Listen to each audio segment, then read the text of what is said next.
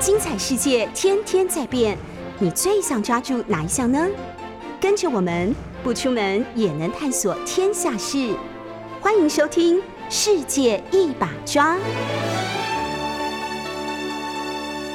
各位 News 九八的听众朋友，大家好，大家早，我是台北市议员张思刚。大家觉得怎么钟佩君又没来？对他今天钟佩君因另因为另有要功哦，不客前来，所以呢，我们比较闲的人就来帮他代班。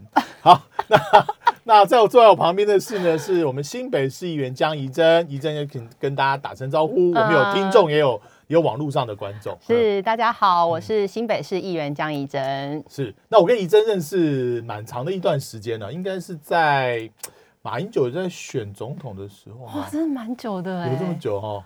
那时候你刚回来对不对？刚回国，刚回国。其实马总统二零零八年选举的时候，我正正出去美国，正出去美国。对，哎，对，反正 anyway，我们就是选举认识的啦。对，那没错。那跟大家报告一下，怡珍也是学霸，他的，而且他的这个，对他的学历的这个搜集啊，真的不是一般人，不是一般人。你是台大哲学系，对不对？是是。然后又辅修政治系。呃，对，哎，嗯，你是。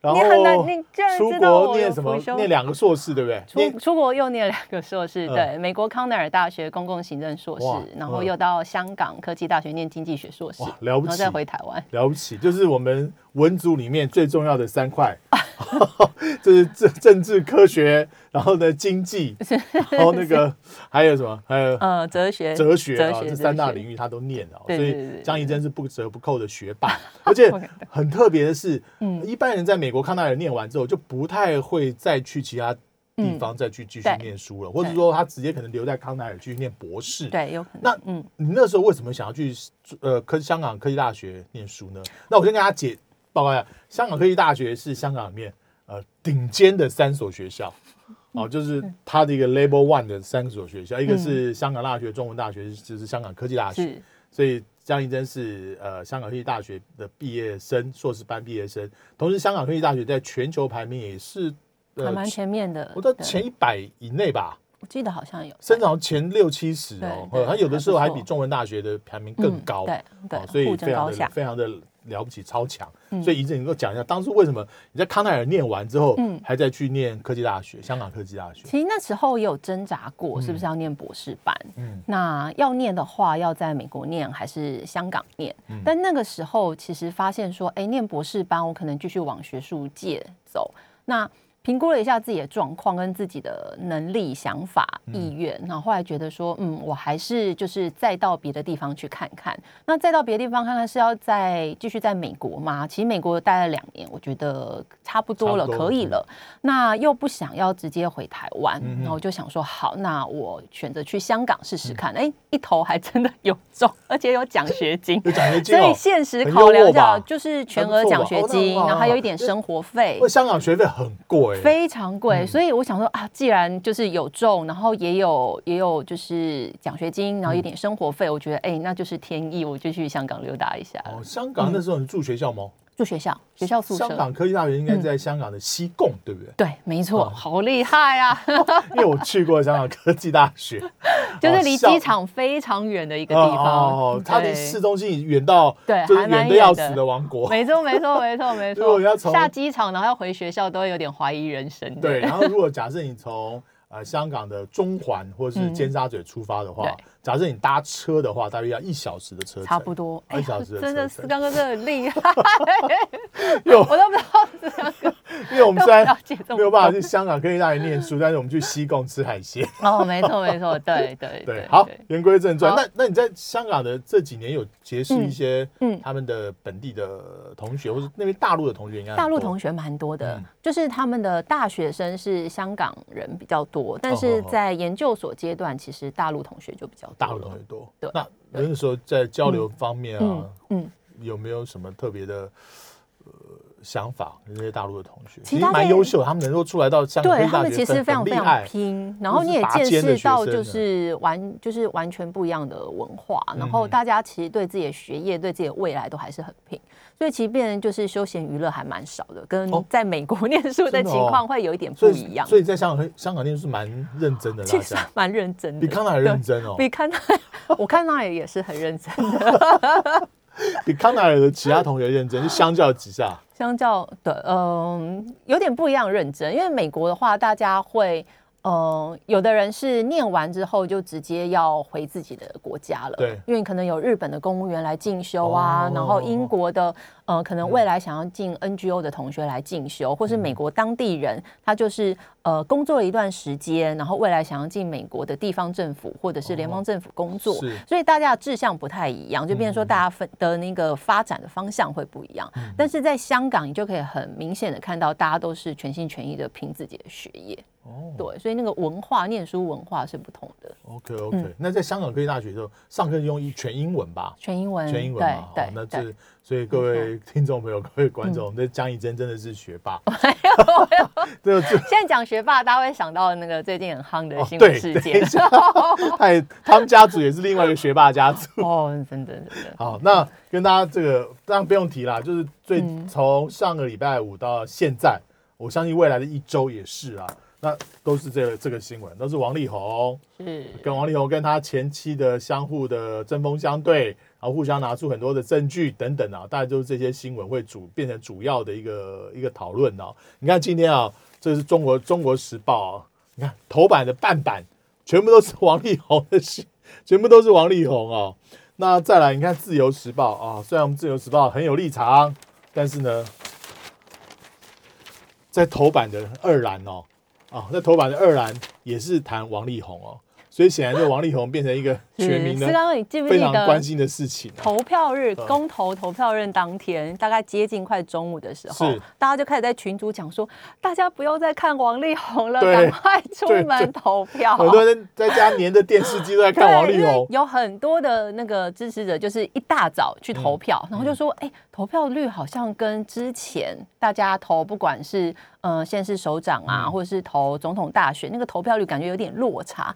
然后后来发现说天气又冷，对，然后就然后大家又一直在看 王力宏的新闻，然后变成说赶快呼吁说我们大家赶快出去催票。是啊，是啊，这是这一次的公投其实蛮特别的一个现象。对，这。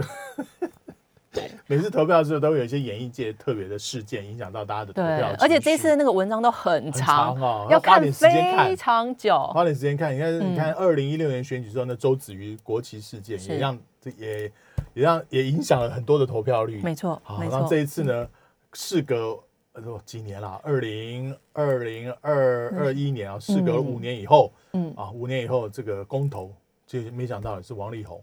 没想到大家的 而且虽然那个文章那么长，我发现大家都有看过，大家都有看，大家都有看，我也我也我也看，嗯，我也看，每一个字都看完吗？每个字都看完哦。对，我发现大家都这样子，超厉害。但是我现我现在期待的是南方的说法。哦，OK，有昨天有有提出一些声明，对南方的说法，然后中间有没有一些过程，就是协商的过程哦。嗯嗯，所以我觉得。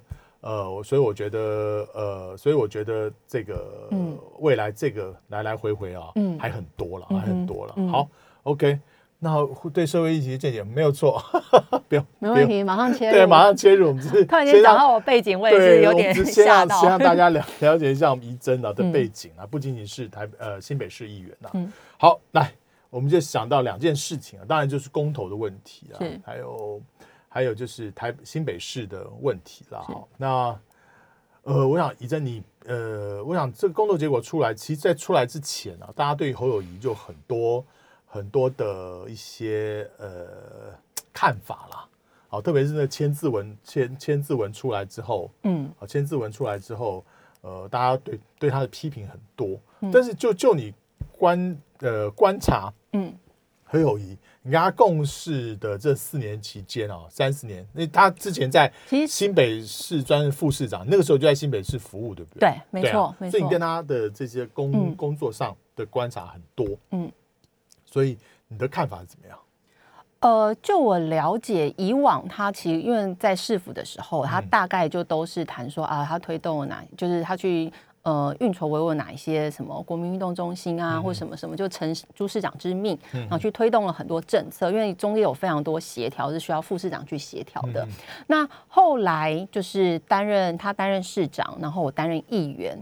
其实，在他每一次的呃表态跟很多的政策决定之后，我比较领悟到一件事情是，他把市长这个角色看得比他是。党籍市长还重很多，嗯，所以大家会变成有对他完全不同的看法。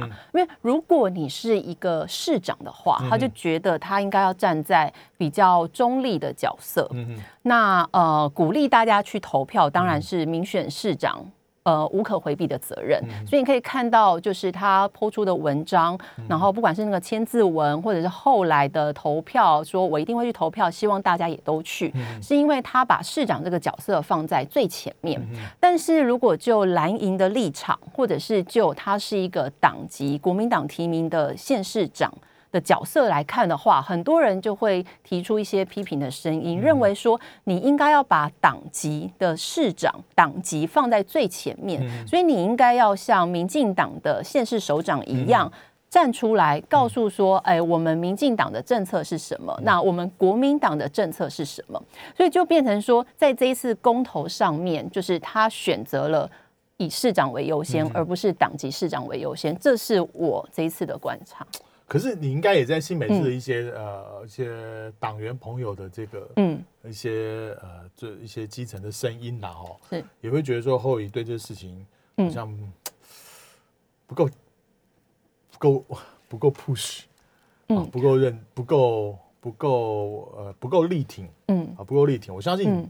国民党的基层，如果说你接触，因为像我们都会去街头宣讲，或者是有一些公投的说明会。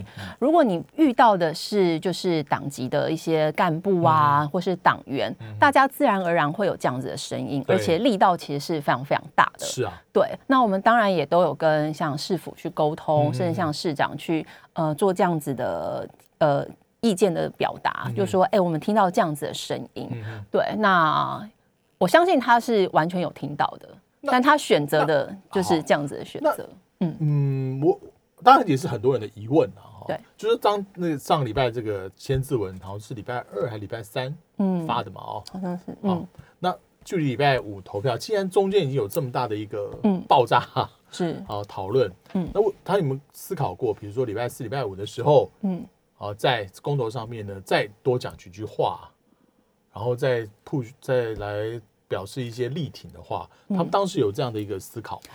我相信，因为呃，就我了解，其实市府是每天都会开工作小组会议，那跟市长，你不管跟他赖啊、打电话，其实都是蛮畅通的一个管道。嗯，对，呃，我相信大家是会有做这样子的评估。那嗯，市长做这样选择，市府做这样选择，他们预期有受伤，嗯，是一定的，一定的，嗯，对对，嗯，这是我了解到的。对，当然。最后新北的投票率是多少？你记得吗？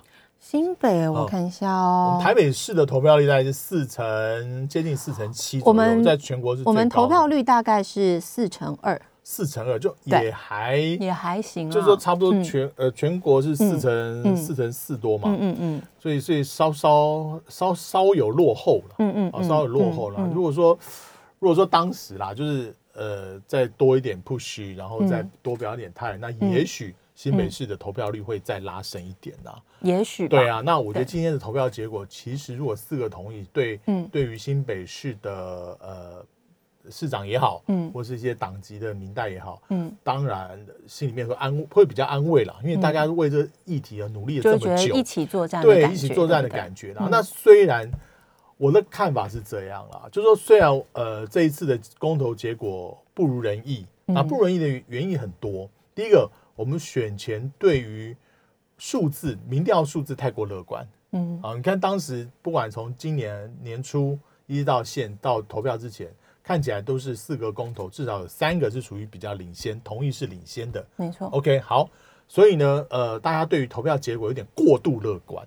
有点过度乐观。那之前呢，都评估呢，投票率可能有接近五成，但现在只有四成多，四成四成三，四成四，啊，少了大概预估中的六七趴的投票率。那当然我们自己人出来就就会受到影响，票数上受到影响。我觉得是一个呃对于选情的过度乐观评估。没错。第二个，呃，因为选前啊，我觉得就我们在地方上就听到很多俄语，是在很多那个基层，比如说一些社团活动的基层的 line 里面，就有一个话，就有一个俄语出现，就说啊，二零一八呢公那有十项公投，嗯，那那公投很多过了之后呢，蔡政府呢还是做他自己的，对啊，公投结果对他来说呢，好没有什么拘束力，那这样去投公投就没用啦，是，然后呢，这公投结束之后呢，就算你同意过，蔡总统也不会下台啊。甚至搞个苏贞昌都不会动啊，啊，民进党是执政啊，所以这公投结果呢，好像对于民进党没有任何的影响力跟拘束力。那很多人，很多人就听进去了耶。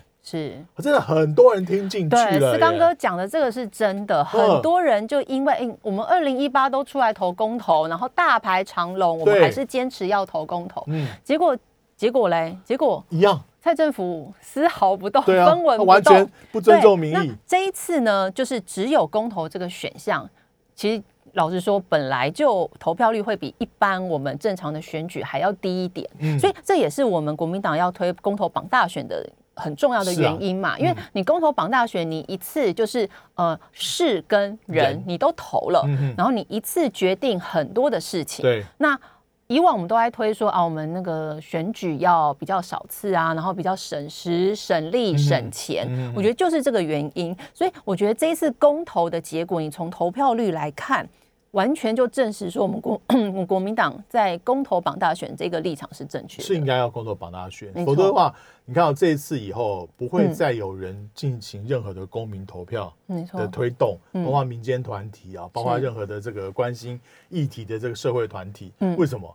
你还记得吗？大概这些公投的案子啊，包含像呃，最早我们在上街头是早教嘛，对。啊，呃，不，对不起啊，是莱猪啦，反莱猪啦，那时候反莱猪跟这公投绑大选公投是一起连署的，啊，也是差不多在十二月底啊，去去年十二月底一月初开始在做这些事情。那后来好像过年前就听说那个早教公投，啊，早教公投呢是啊人数不够。很冷，然后他要就要去，马上就要送件了，所以赶快再去帮忙 push 早教公投。嗯，所以他差不多是一年前的事情。对，好，那这样大家花了很多力气，在全国这样连数，比如说超过七十万份以上的公投，是花很多的时间、精神，还有我们义工一份一份整理的。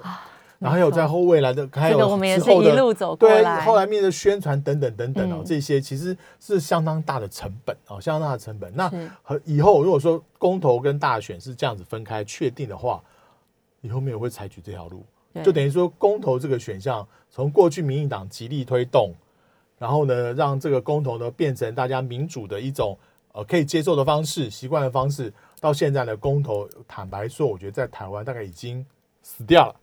我觉得就我觉得就没有了，就投票率大概就是这样，大概就而且还是国民党就两党其实都花了非常多的成本，对，非常多的人力、时间、金钱去推出来的结果，是，所以以后这个公投大概在台湾就消失，我觉得蛮可惜，蛮可惜的，蛮可惜，等于是民进党就是没收了民主，对，扼杀了民主，又把公投，我们之前把公投从鸟笼放出来。哦，现在民进党又把公投呢关进铁笼，就为了保护自己的执政保护自己的执政权哦。所以我觉得，也许大家呃激情过后啊，很多人也许按照政党意志投票，但是已经过了两三天，其实大家该沉淀想一想，这样的结果对于台湾真的是好，真的是好的吗？对啊，真的是好的吗？嗯，好，那那郭台铭昨天说，那明年有缺电的危机，是啊，那大家一起面对，大家一起面对啊，蔡政府。要面对啊，对啊，那你说有些反方一个口令一个动作这样投票，那对台湾的长期来看，嗯，是伤害的吗？嗯，是不是？是不是伤害？是。那还有呃，我有个几个朋友群组，基层的群组，比较年轻人，他说这个反来猪公投过了之后，美国就美国就有理由，是你台湾人要吃来猪，是啊，是你民意要自来猪，不是我们美国人不许你的。对，OK，那那等于就是在。台美关系的，特别是经贸这一块，它更能够予取予求啊，予取予求。所以我都觉得，我是觉得，哎，反正结果就是这样了。那大家不要灰心，再努力了。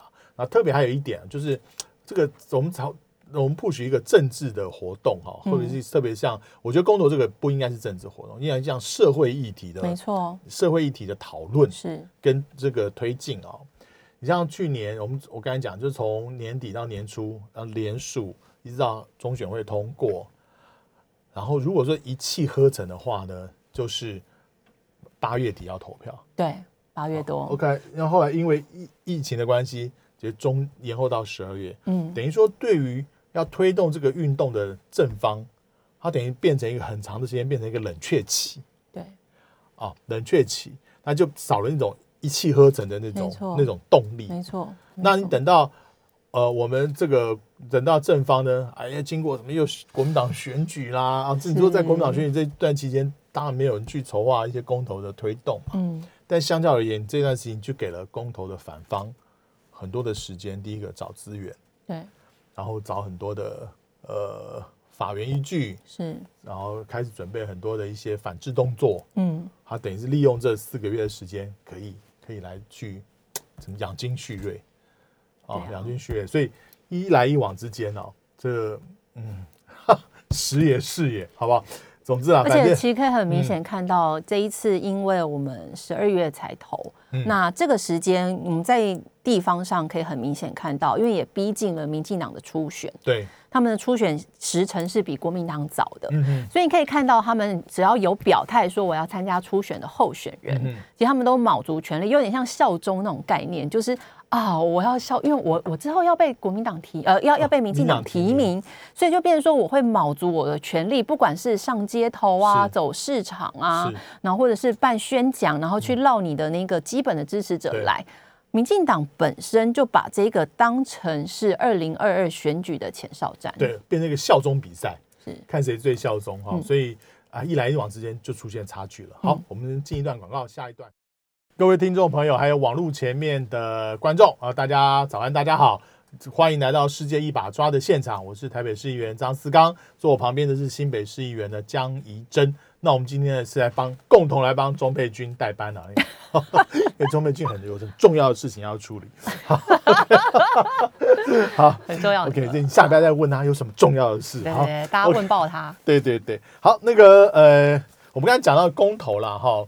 当然，我自己我自己的观察，我们自己也上街啊呃，几乎我后来我去平常周间呢，就去菜市场发很多的这个这个 push 啦等等哦。我自己还有一点感觉啦，就是。我们在宣传的手法上面，嗯，一些相关的道具的运用方面，嗯嗯嗯，啊，甚至在投票当日的这个催告方面，我认为我们还有改善的空间的啊。不然你自己的观察是？这一次，我觉得大家因为没有公投绑大选，所以本身这一个大家对公投就比较冷，因为社会议题对一般人来说本来就是一个比较难懂，比较难懂。特别是你讲反来猪，其实大家会有点略懂略懂这样对，而且反来猪对我们来说已经是蛮容易推的一个议题。那其他像在宣传的方面，我我们其实国民党很多人都不管是自制啊，或是很多的东西，其实都是自己自己弄嘛。对啊，然后就自己就是就是自己就就上街。然后民进党他们是连看板都有补助。然后我记得我的 我的选区真是满满民进党的看板，而且都是非常非常大的看板。后来问一问，好像有补助。有补助。对，补助还蛮多钱的，你知道吗？那我好好奇，这钱到底是党部的补助，还是钱来自哪里？这个就有点不得而知。但我相信他们愿意把这个钱花下去，一方面是因为他们呃议员们嗯要拼自己的明年的初选嘛，因为他们是每一个人都要初选，所以等于是卯足了劲，就是有点像党中央、像总统来效忠这样子的情况，所以他们会觉得说，哎，那我钱花在前面。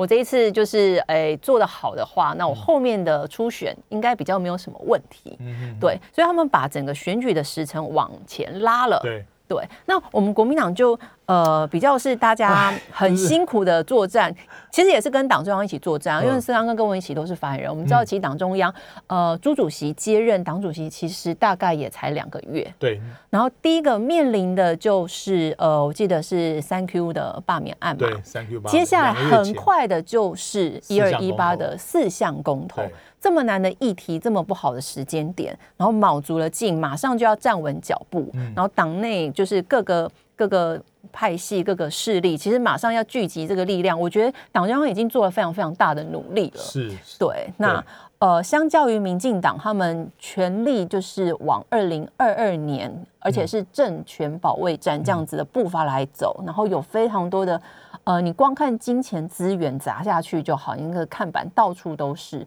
你就知道说，其呃，我们资源不对等。那我我认为，其实不管是党中央或是我们民意代表本身，都尽了非常非常大的力气。对你像我们等于是小米加步枪了，嗯，哦，小米加步枪就是我们包括我们自己的贴纸，都是我们自己自费自己做，嗯嗯，然后看板啊，手举看板啊，是麦克风都是我们自己带啊，这些都是我们自己处理。嗯，那你要反观民进党，就是呃大笔大笔的公家资源下去。哦，公家资源下去，所以我很希望，呃，在我在野党的立委啊，啊，我们这些小绿的时代力量，你作为一个国会的监督者，你也稍微拿拿出一点你的专业啊，然后面对执政者这么大的一个资源砸下去的时候，我觉得在野党要一起看一看，到底哪一些钱是来自公家单位，是啊，哪一些钱呢，本来不应该用在公投的，但是去挹注了公投，挹注了所谓的反方。啊，又预注了行政院，所以我觉得这个部分要要查清楚，因为这很明显就是一个党争党党国不分的哈，党国不分。那我觉得不能说船过水无痕啊，事情过了之后就不去查这个东西，我觉得要查，也是所有的立法委员要监督政府的一个很重要的事情，预算的要去查哪些东西去用到这方面的宣传。那第二个就是看起来传统的选举方式还是多少有用，大看这。满天盖地的铺铺天盖地这种大看板，你看我们自己选区里面，就看板到处都是啊，而且都传播假讯息啊，嗯，都反什么反来反美猪啊，传传递假讯息啊，但是无动于衷啊。我们看开了多少次记者会，对，然后报那个媒体也有报道，就反正不管你啊，所以脸皮厚还是脸皮厚还是有用的啊，脸皮厚还是有用，嗯。哦，就是传递一些假消息，然后大型的造势活动，你看我们礼拜。礼拜礼拜五的那个舞台，多阳村。哦，这小小的一个多阳，基本上是一个舞台车打开来的那种舞台。但是你看，民进党在各地造型活动，那个巨型的 LED 看板，没错，然后巨型的舞台，苏贞昌还要拿那个对拿那个撞球杆，所以这个资源的不对称哦，其实呃，其实这我们是小米家不像对方是坦克车这样碾压。资源的不对称，确实在宣传的效果上面，我们确实是呃声量上是比较少一点啊，声量比较少一点。都那我觉得呃，就是大家也不必找理由，我们就是检讨一下我们自己哪些资源不足，讲法不够好，哦，甚至在在很多节奏上面的配合不够多。那像呃，民党很早就发出动员令，不管是要选举的人，或是党籍民代、县市长，都一起为这目标推动。但是我们内部好像就嗯。就动的，嗯，明代的部分我觉得动的算快，对啊，明代部分就很快上街头。但是你像这个协调各县市长怎么样，你不要表态。我说就算是大力动，请这个各地的选委会去宣传一二一八是公投日，告诉大家那四个题目到底是什么。然后假设你是赞成的，你要投的是同意，嗯，你这个这个解释其实很重要哦。我蛮少看到，对，说实在，我很少看到，就是那我们的县长能不能利用这样的一个方式，也不是说利用公家资源去推动公投啊，你本来就有义务向选民告诉大家，一二一八的投票是在投什么东西，是。这四项议案，假设你是赞成的，是要投同意还是不同意？对，哦，我也没看到我们的我们的选委会在。我觉得大家都是后来收到投票通知单，就说哎有公投哎，这样是，所以 对，所以这一方面啦，我觉得我们自己要真的是我们自己要要要检讨啦，就是你党中央跟各县市十四个县市长的步骤是否齐一，然后宣传的方式，然后是不是能够利用我们所有的资源去做一些让民众知道一二一八投票在投什么东西，是。啊，这是我们自己可以做的，但是我们自己没有去做。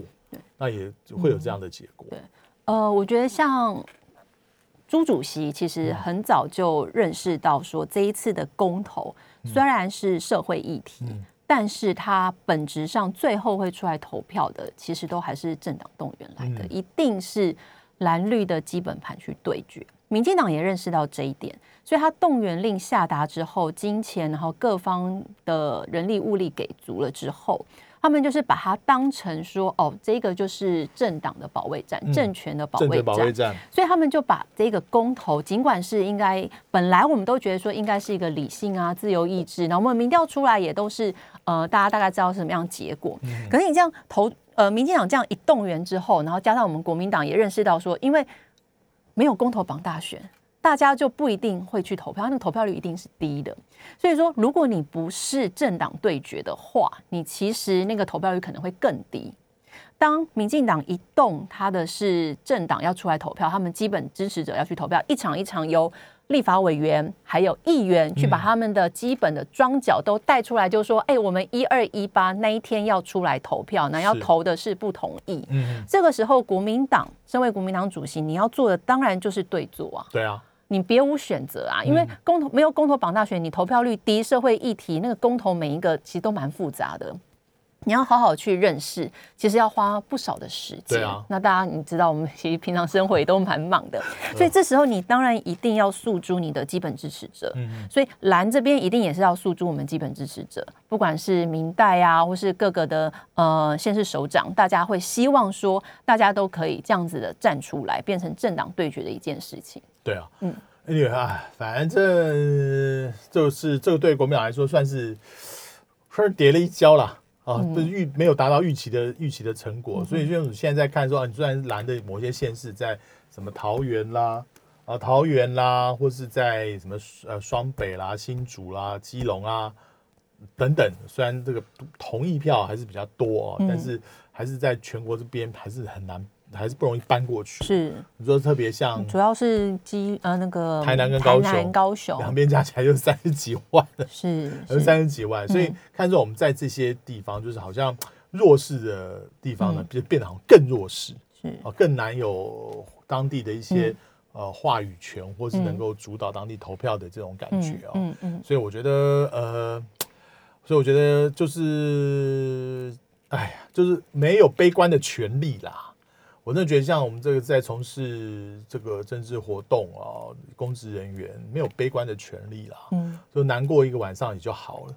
好，这些事后检讨就检讨一天两天，但是以后怎么样要符合未来的这个节奏，然后选战的部分怎么样去做紧密的一些协调，我认为这对国民来说是学了很重要的一课，是真的觉得很重要的一课。嗯，那公投的打法又跟。呃，思考方式对，还有解读民调，你这民调你也很熟，你看念书的很多应该都学到 很多这方面的计量的问题啊，统计的问题，所以呃，所以你也很熟，所以对于这些的问题，我觉得我们都可以要把它改进，把它重新做一些改进，特别是选举的手法、技术啊，技术面的问题，我觉得我们的技术面一直，比如有选前有一个很传神的一个嗯。漫画，你们有没有看到？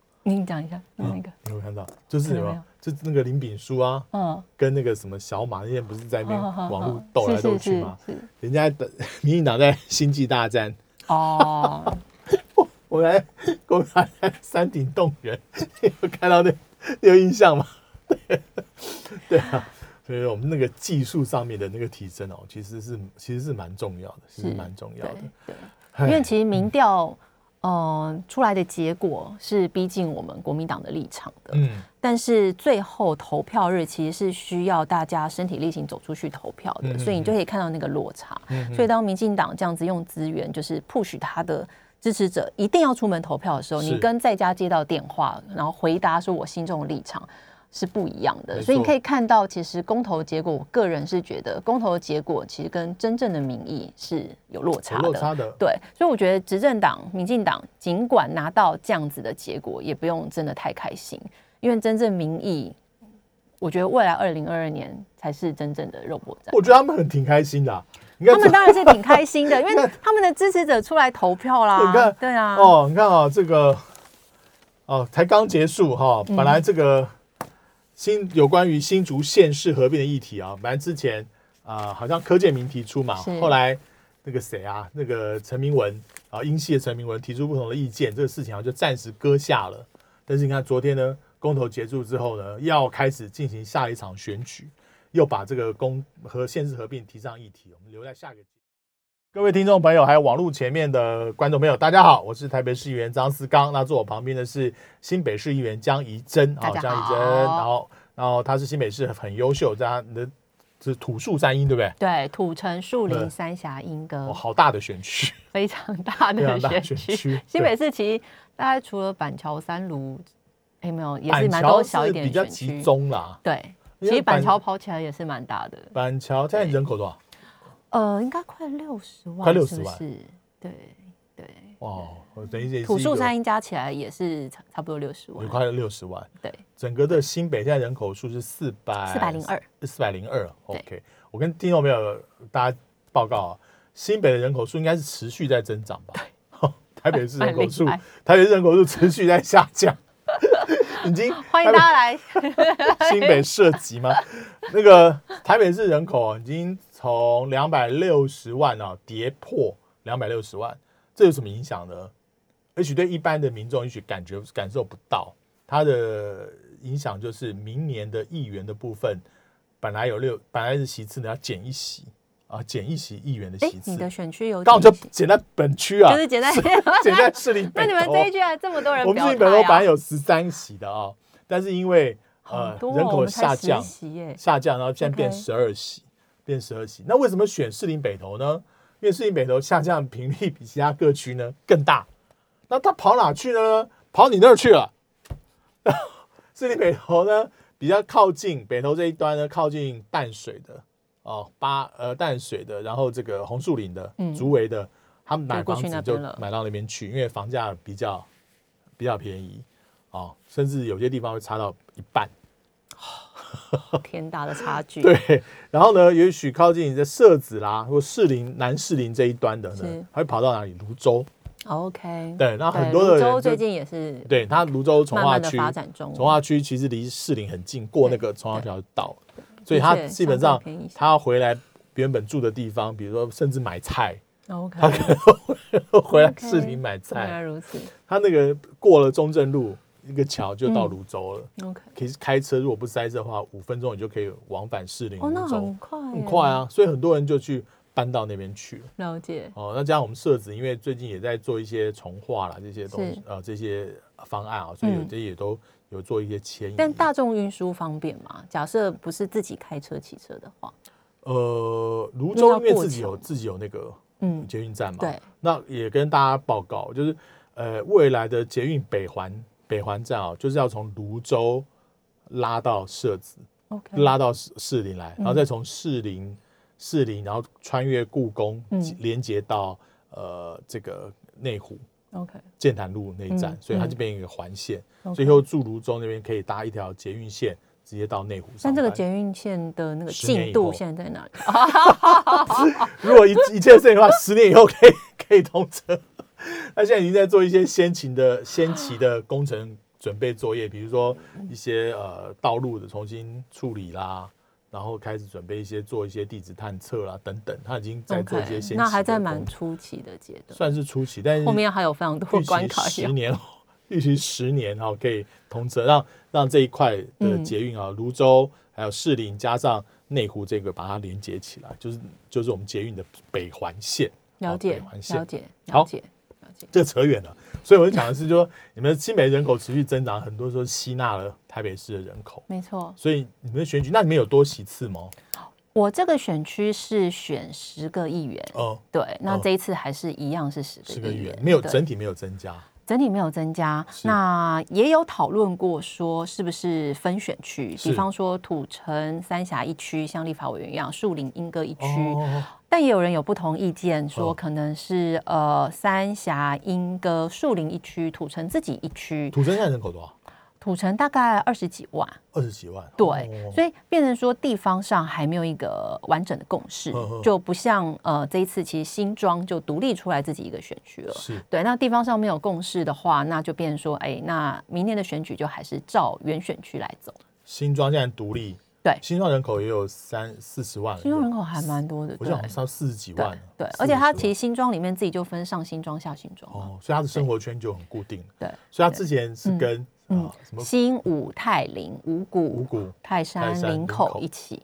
对。哦，林口跟新庄同一个选区，要感觉不太科学哦。对，呃，新武泰林的情况就跟土树三英其实有点类似，因为嗯土城人就觉得啊我是土城，然后树林人会觉得我是树林，那三峡人会觉得我大概就是三峡的生活圈，英哥也是，那是莺歌也许跟桃园近一点点，对，对，所以多桃园变说对新武泰林跟土树三英情况就有点像，因为嗯。你地很大，面积对。很大，然后大家那个呃僵固性很重，是对是 OK，所以所以呃，明年新庄跟那个呃五股他们就分开了。嗯对，那我问你啊，没错。有人挑战，有人会出来挑战侯友谊吗？你说市长的部哦分吗？目前都还没看到，没目前还没有人敢挑战。民进党的部分呢？民进党部分当然地方上会讨论，嗯或者是说民进党的民代自己会拱他们想要的谁。被讨论最多？呃，好几个，包括像苏巧慧。哦苏巧慧。对嗯，因为基本上他有一个行政院长爸爸，是是是大家会觉得他的行政资源很多。对对对那苏系在新北市也是耕耘颇深。那另外一个会被讨论到是林佳龙，哦林佳龙，因为所有在谓有在跑吗？完全没有。没有在跑。对，嗯完全没有看到。但比较看到的是林佳龙自己没有表态，但是他旗下的子弟兵，呃，属于正国会的都非常希望他可以出来。哦那有一说他应该是在等等总统征召嘛，因为目前看来民进党是征召都是都是用征召的就是方主席式。自己自己决定就好了。对对对对对。那主要是这两个人选啦。嗯那当然我知道还有一些，呃，可能板桥立委也有有心想要一试，但那个是这个声音是比较小一点的无，姓立委，吴姓立委或者是罗姓立罗姓委。立委。好，这两个好像比较会比较辛苦一对点。对对，那那我再问你，嗯那党内呢？嗯，国民党里面有，嗯你觉得经过这件事情之后，会不会有人出来跟侯友谊来做党内的初选竞争？目前完全没有听到、还没有听到。对对哦哦哦对，你觉得有可能出现吗？有可能你从可能来说是当然有那么一点可能，但是目前是真的，大家连讨论都没有讨论。当然，以我观点来看，啊就算真的有人出来跟他做呃党内初选，但最后赢的几率还是很很低嗯很低啦，是很低很低。但是你也你也不排除会有人就是利用这个方式嗯表达一些我懂意，见，我懂，我懂。表达一些对他的意见跟不满哦。所以觉得这个部分，我觉得侯侯市长还是得化解啦。嗯，我觉得还是有、还是得化解，因为政党的支持还是还是一个候选人的一个基本盘啊。是哦，你说像陈水扁的选举都是把基本盘稳固之后，没错。他再往中间选民移动。嗯嗯啊，中间选民只要拿个十五二十趴，他基本上就置于立于这个不败之地。对对，所以我觉得侯市长我们当然是见不到他啦，嗯但是你有你们碰到他的时候，我就觉得还是要提醒他要化解一下，嗯，呃，有些人对他的不满意啊。思刚哥这问题是我很常遇到的问题，就是大家会问说，哎、那现在感觉就他来问的一定是觉得侯市长跟党是有距离的，嗯嗯那大家都会非常担心说，那这样子你是不是本身的基本盘不稳固？那很多人也是建议，像思阳哥说的，就是你应该要基本盘先稳固了，就是你政党的支持先稳固了之后，你再去拓展所谓的中间，不管是浅蓝、浅绿，或者是真的是完全中间的，嗯可能看政策、看政见，然后嗯看你做的好不好，这样有没有改善你周边的住家环境。嗯但我后来比较体悟到是，侯市长他比较选择的是，他其实好像就是真的是站中间，尤其是经过公投这一役，我认为他就是紧紧的抓住他想抓住的，而且很坚持。很坚持哦。对，不，这也我不我不确定跟他的整个工作背景是不是有关系。比方之之前，他常跟我分享他的警察的生活，是真的是几乎都睡在办公室，然后就是一心一意就是呃抓犯人啊，嗯想说犯人在哪里，带着团团队往前冲。我不确定这这种钢铁般的意志是不是真的跟他以往的成长背景、工作背景有关，但他坚持下去还还真的就是坚持下去了。不过我去提醒，就是说政治是众人的结合啦，是众人之事，也是众人力量的结合啦。所以每一分在这个里面的人啊，都要都要尽自己对于这样的一个政党的一个认识跟支持。好，我们今天节目就到这边，那有机会大家再聊。那祝福各位。